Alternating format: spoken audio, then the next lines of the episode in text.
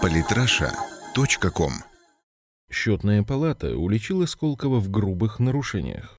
Техномат. Треть из тех, кто распределяет гранты в Сколково, связаны с компаниями, на эти же гранты претендующими.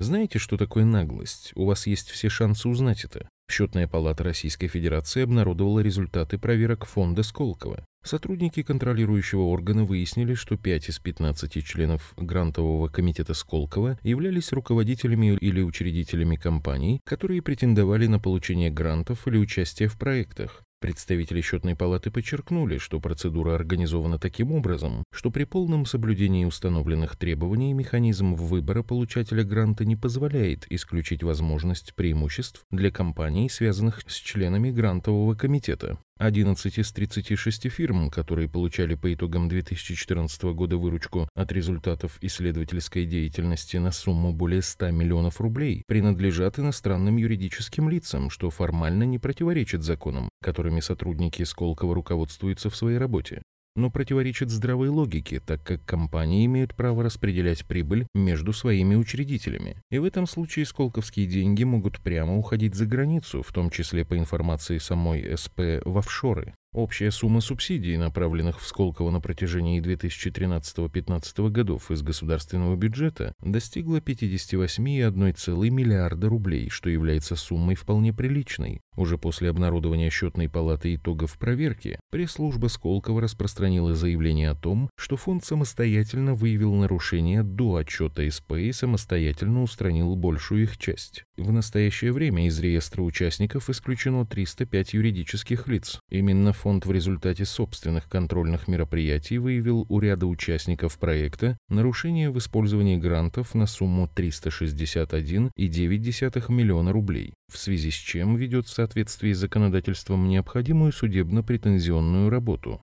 Пресс-служба Сколково.